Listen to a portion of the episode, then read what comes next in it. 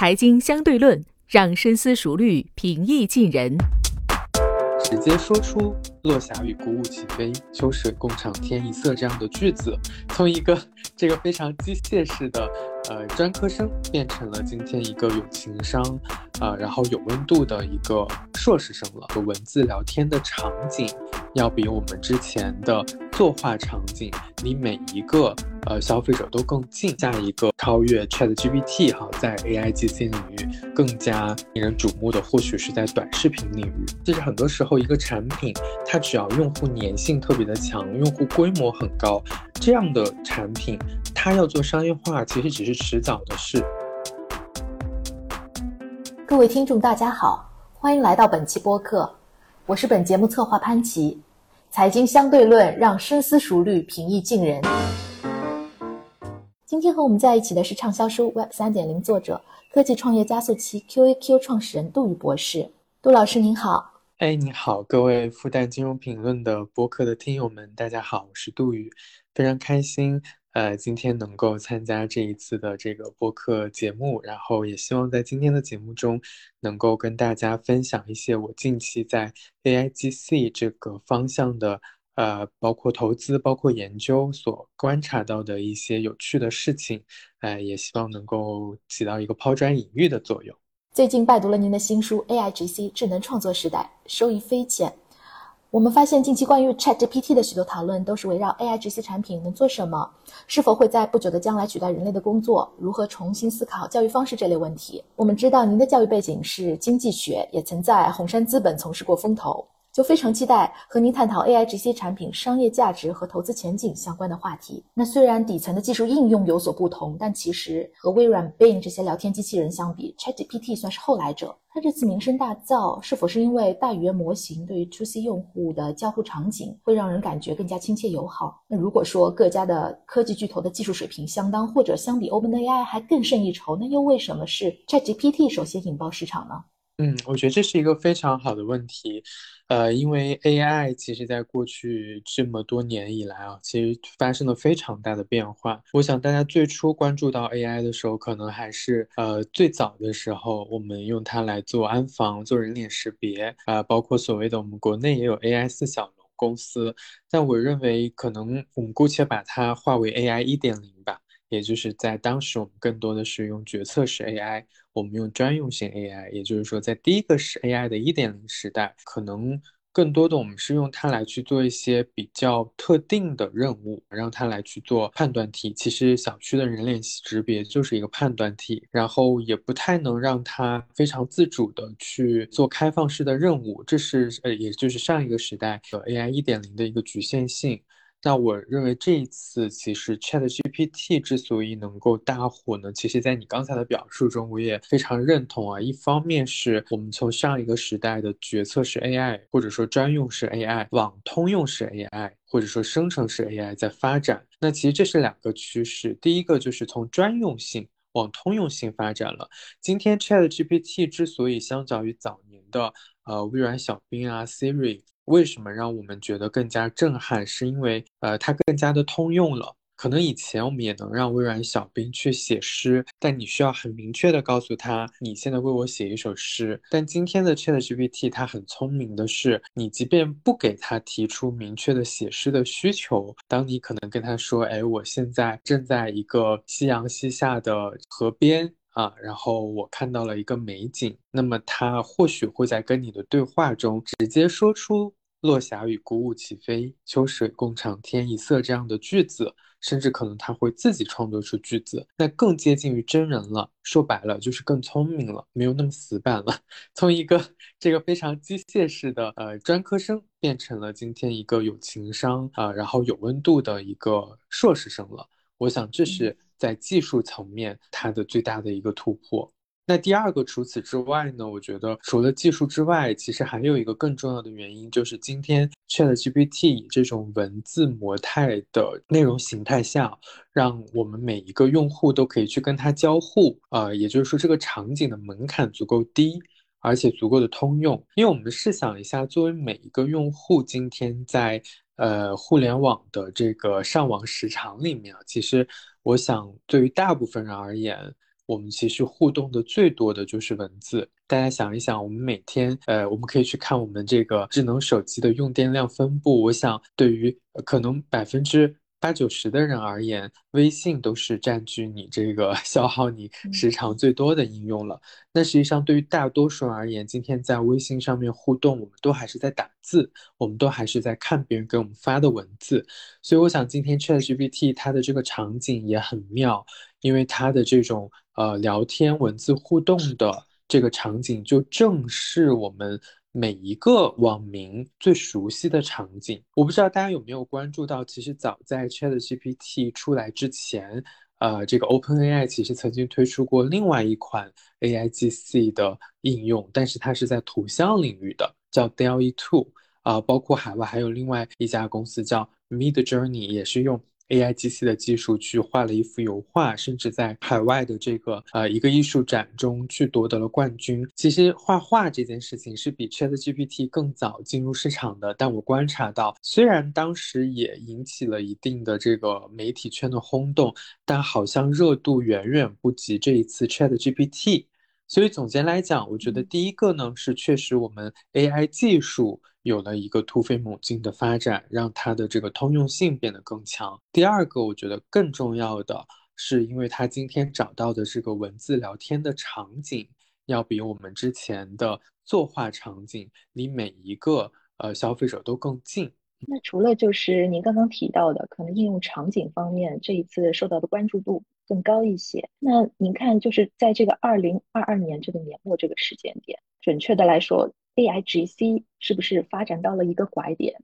就是之前它可能大语言包括大模型、多模态的这样一个形态还没有能够真正的落地实现，或者其他的公司有所顾虑，包括监管隐私、版权各方面的问题。那其实这个 Chat G P T 呢，因为是 Open A I 的公司，这家公司并不是说像微软或者苹果或者是更大的这样一个科技巨头。还算一个创业公司在做的一个项目，他们可能顾虑会相对少一些呢。嗯，我觉得有两个原因啊。为什么二零二二年其实呃突然引爆？但其实我想这也是一个呃台上一分钟，台下十年功的一个一个结果。呃，其实我们注意到 OpenAI 是一五年就成立了，而且它的创始团队非常的豪华。虽然它嗯是一个创业公司，但是我们看到无论是呃，这个 Sam Altman 啦，还是我们这个非常熟悉的呃 Elon Musk，其实他们都带着非常呃强大的影响力、资金和资源。所以我认为，其实这个公司其实过去很多年的积累，更多的呃是在它的技术层啊，是在它的这个我们可能科技圈一直在关注它。只是说这一次 ChatGPT，我认为更像是它这个冰山一角的这个小荷才露尖尖角。因为我想，OpenAI 更底层的东西远不止于 ChatGPT 今天带给我们的呃这样的一个表象啊。那我想它在别的模态下的积累，包括它的呃这个大模型的参数，还是在一直在往上升的。呃，我记得 GPT 系列模型第一次呃对外公开应该是在一八年，那一八年在 GPT 一的时候，它的参数量级应该只有一点一一点七五亿吧。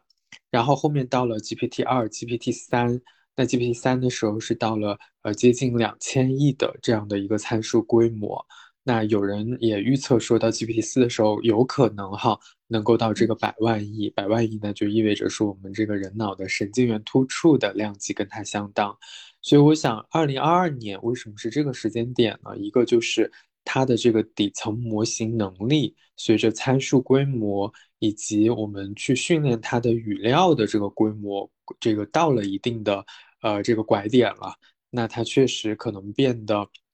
可以这个给公众用了。或许在更早的时候，它如果我们用起来可能会会有各种各样的 bug 啊，也不一定。所以我想，它第一个是这个技术确实发展到了这儿，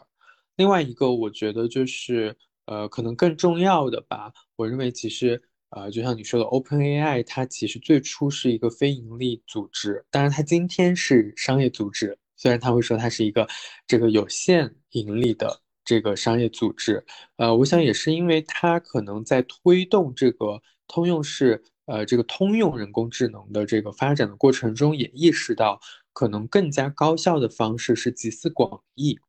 呃，所以呃，或许需要一些呃，这个让消费者都能感受到的这种比较有里程碑式的产品，能够去呃引爆整个可能全球的关注度。我想这一次的这个注意力的引爆，其实带来的更大的价值啊，不局限于 OpenAI。啊，我想它更多的是让越来越多的人开始关注到通用式人工智能的可能性。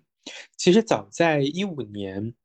，OpenAI 包括像 DeepMind 这样的一些呃往这个通用式人工智能发展的公司刚成立的时候，在这个传统的 AI 界是有很有争议的。呃，当初其实很多的，我记得呃早年的很多的这个 AI 界的这些大牛，很多是不太认可这条路径的。认为这条路是走不通的，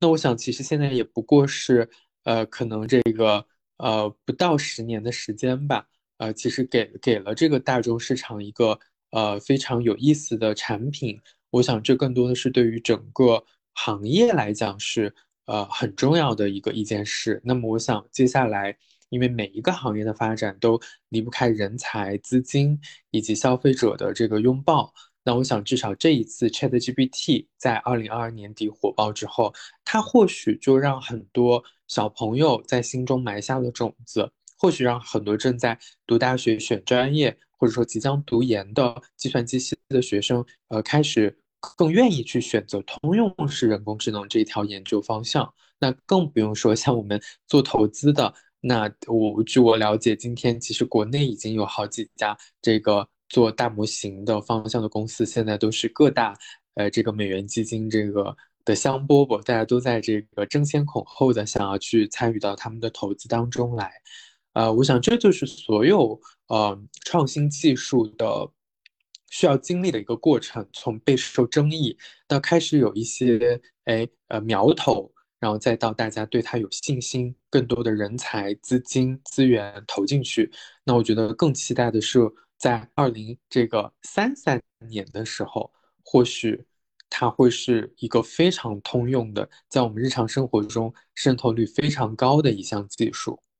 那您在书中也提到，就是初创公司可能会尝试在 AI GC 方面用图形处理先做一个探新。那之后呢，就是除了文本之外，视频处理您也说也将会迎来一个爆发。那您觉得在这个 AI GC 的这个技术？哪方面的载体，它的信息处理会更有潜力？包括它的多模态的信息处理会不会相互转化？比如说，通过文本来实现这样一个命令，嗯，把图形的一些具象化的内容把它实现。对你说的这个，呃，先回答你后面这个问题，就是跨模态的应用，实际上今天已经呃非常普遍了。呃，就比如说我前面提到的。比 Chat GPT 更早出现的这样的一些呃所谓的 AI 绘画公司，像 Stable Diffusion 啊 DALL-E 2，还有这个 Mid Journey，其实它们本质都是跨模态的产品，因为你在呃跟机器交互的时候，更多的是给一个文字指令，比方说呃呃我请。我给我做一幅画啊，给我画一幅向日葵。其实你只需要告诉他文字，那么它呈现给你的是图像。本身这就是一个跨跨这个跨模态的一个应用。呃，还可以说你就给他一张图，那么他去理解完这张图之后，他可以去作诗。其实这个是比 ChatGPT 更早的。那呃，但是今天我就像我前面讲到的，这比方说文字跨图片这个这种跨模态的应用，似乎。呃，在当下没有 Chat GPT 火，我想可能更重要的就在回答到你的这个第一个问题，什么样的模态是更有潜力的？呃，那我认为就是说，呃，在离消费者的这个日常需求更近的这个模态，它一定是最有潜力的。但是这个答案它不是一个固定的答案，比如说在 PC 互联网时代，呃，由于带宽的限制。或者说，由于这个输入设备的限制，其实图文是最主流的内容形态。但今天在移动互联网时代，其实我们可以很明显的看到，尤其随着抖音、快手的呃崛起，那么短视频开始占据用户越来越多的时间。所以，我认为在不久的将来，或者说从我们呃眼前可以看得到的趋势来看，我认为接下来呃要，如果说想要比 Chat GPT 做得更好、更有潜力的，呃，显而易见的，我觉得是短视频这个模态。而且我认为我们国内的很多公司，比如说像字节跳动，它不仅是抖音今天呃在国内是这个市场份额第一，而且 TikTok 的这个呃在海外这个呃英语国家的用户的时长呃消耗中。它的这个市场份额在这个 social media 领域也是第一，所以我想，呃，至少字节跳动今天在呃这个短视频模态下去探索人工通用人工智能的过程中，还是有挺大的优势的。呃，当然，我们如果时间再拉得更长一点，如果说到二零三三年或者再对吧过更久的时间，那么我也相信，呃，最终又会有一个更加有意思的呃内容模态去取代。短视频成为消耗每一个用户呃每天时长最多的一个内容形态啊，比如说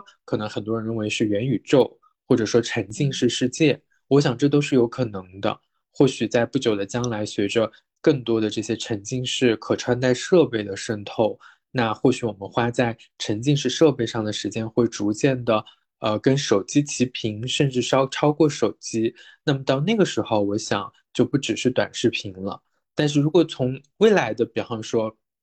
两三年的这个呃时间周期来看，我认为这个短视频可能是接下来会接棒，呃文字，呃成为下一个更加呃令人眼前一亮的呃产品。所以我我个人会觉得说，下一个这个超越 Chat GPT 哈，在 AI GC 领域，呃更加呃令人瞩目的，或许是在短视频领域。嗯，那您刚刚提到了。就是一般来讲的是形态上的这样一个变化，就是这个大模型让它从决策型的成为一个生成性的一个 AI。但是我们也注意到，就之前我们说到 AI 不能超越人类，它可能是在专用性和通用性方面。那您也就是在书中提到，在很多的细分领域，AI GC 的很多应用，比如金融、医疗、艺术，能够更高效的辅助并且替代人类的某些职能。但我其实在想，它。在专用这这和细分领域的结合，它会不会回到这样一个专用性上？会有什么不一样？就是其实它实现了细分领域的这样一个人工智能的一些辅助，和就是它的通用性是否是一个嗯相悖的一件事情？嗯，我认为这不是一个相悖的问题，其实它就更像我们日常用的工具，呃，就像说电脑。它是一个通用性的，但是我们无论是在这个做学术，还是只是个日常中工作，我想电脑它已经是任何行业都会去用的一个工具了。那在我看来，通用式人工智能的这些应用，它其实也是一个工具。那只有它的底层足够的通用，我想它才会进入到每个人的这个日常的生活中。呃，有的时候这个就很像。呃，我们在招聘领域遇到的情况，呃，其实 AI AI 嘛，就像今天，呃，包括像经济学里面最近一直在讨论的，就是机器替代的问题。它替代的，大家会认为是一一部分的工种或者一部分的人。那实际上本质，我我认为就是说，今天的 AI，呃，上一个时代 AI，它更多的就是替代的是一些在。很多工作岗位里面特别专、特别精的这样的一些岗位，或者说，呃，需要重复性呃劳动很强，呃，需要这个，但是它的这个复杂度不那么高的工作，我想这个反而是决策是 AI 的优势。但我认为通用式人工智能所带来的这一次这个生成式 AI 的优势，其实是在于它的综合性。啊，我想今天很多很多的大公司都有这个所谓的。管培生项目，我可能做一个类比，我会认为，呃，生成式 AI 跟呃决策式 AI 的区别是在于，生成式 AI 所培养出来的这一波，呃，智能机器人，它可能如果类比于它是一个真人的岗位的话，它可能更像管培生，它其实是呃更加具有通用性的，它解决的更多的是在任何行业里面都会遇到的一些呃比较共性的问题。所以它其实也是一个，呃，就是覆盖面很广的一个，呃，更像是这个综合大学毕业的学生，他可能不只是能够去专门为你画一个表格、画一张图，而是会根据你当下的情况的变化，然后来实时的去调整它的这个反馈。我想这个是，所以我想这项技术啊，其实与我们今天整个世界的变化趋势是非常吻合的。我想过去几年大家应该很深刻的感受到，无论是自然界呃的给我们带来的各种各样的这个呃变化，还是说呃科技变革，其实都相较于可能上一代或者说多年前，它的变化速度是更快的。呃，包括我想今天呃，如果是教育界的这个听众啊，应该也很清楚，呃，无论是今天的综合性的大学，还是我们。呃，这个儿童时期的所谓的这个素质教育，本质上也都是在培养咱们这个每一个人去适应世界变化的一个综合能力。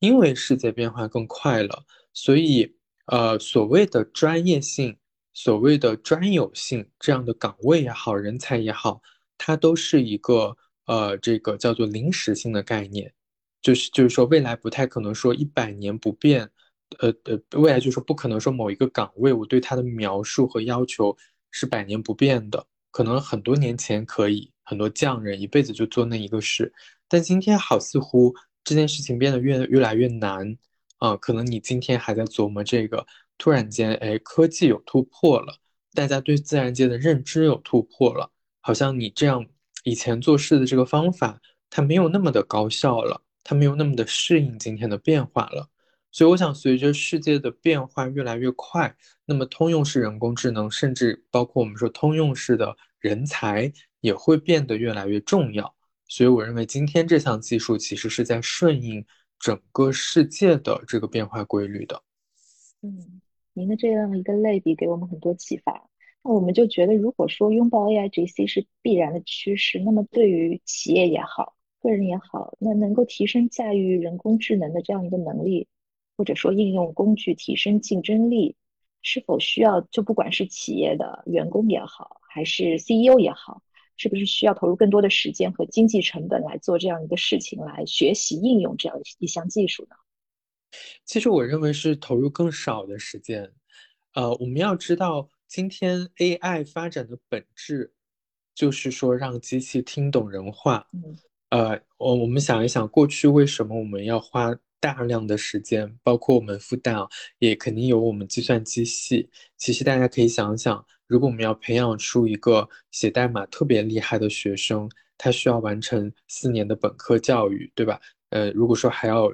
在这个领域更加的深耕，可能还要继续读硕士、读博士，这个培养过程是非常非常久的。但是它不具有可复制性。我们想一想，全国每年这么多考生。只有很少数的人能够考进复旦的这个计算机系，那只有极少的人能够从复旦计算机系毕业之后还能继续在这个领域深造。那其实这个过程是呃非常的耗时耗力的。那但是其实我们在想，所谓的这些工程师在做什么呢？其实我认为他所做的事情的本质哈，就是在帮助我们人类呃去进行这个呃翻译和转译。因为机器能帮我们做很多事情，不用多说。呃，因为底层我们都是在控制这些芯片嘛。我知道复旦的这个电子系也很厉害，但是有一个问题啊，不是每个人都懂机器语言呢。所以这个时候，工程师呃就会呃两边都懂，他既是人，对吧？他又懂我们的自然语言，同时他又懂机器里面的这些机器语言和原理。所以正是过去有这么多工程师的帮助下。我们人类能够更好的去利用机器来去解决我们生活中各种各样的问题。那 AI 的发展是什么呢？AI 的发展其实就是让机器变得越来越聪明，实际上是在弥合人类语言和机器语言之间的鸿沟。所以说，呃，随着 AI 技术的进一步的发展和充分渗透，那未来人类和机器之间的沟通会变得越来越简单，反而可能我们对于这种呃工程师。的这个帮忙做翻译的这个需求会下降，那其实每个人会更加轻松的去跟机器对话。你就像我们今天用 Chat GPT，其实是可以让它帮我们写代码的。呃，有的时候我们不是为了写代码而写代码，比如说像我们做学术，对吧？经常会需要爬虫，那不是每个人都学过 Python 的，也不是每个人都能够迅速的去写出那个爬虫的语句。但今天就很简单。过去我们去做这个爬虫的时候，我需要去花可能一学期甚至一年的时间学习爬虫的这个语言。今天不用了，今天你只需要知道你要研究的问题是什么，你想要爬什么树，那么你就可以告诉 ChatGPT 说：“哎，我现在要去这样的一个网站啊，去爬这个树，你能不能给我一个这个基础的爬虫语言和模板？”那么它就会直接给你，甚至帮你写一个基础的语句，可能你只需要在上面做微调，你就可以去用了。所以从举这个例子，就是想说，其实反而是随着 AIGC 的软件的应用，每个人用在去学习这些机器语言、学习如何去跟机器互动这件事情上所花费的学习时间，其实是会变小的。感谢收听本期财经相对论，您可以在苹果播客。喜马拉雅、小宇宙、网易云音乐、QQ 音乐等平台收听我们的节目，微信公众号“复旦金融评论”也会推送每期节目内容。如果喜欢我们，欢迎您在苹果播客给我们五星好评，并期待您在各个平台与我们交流互动，分享您感兴趣的话题。我们下期再见。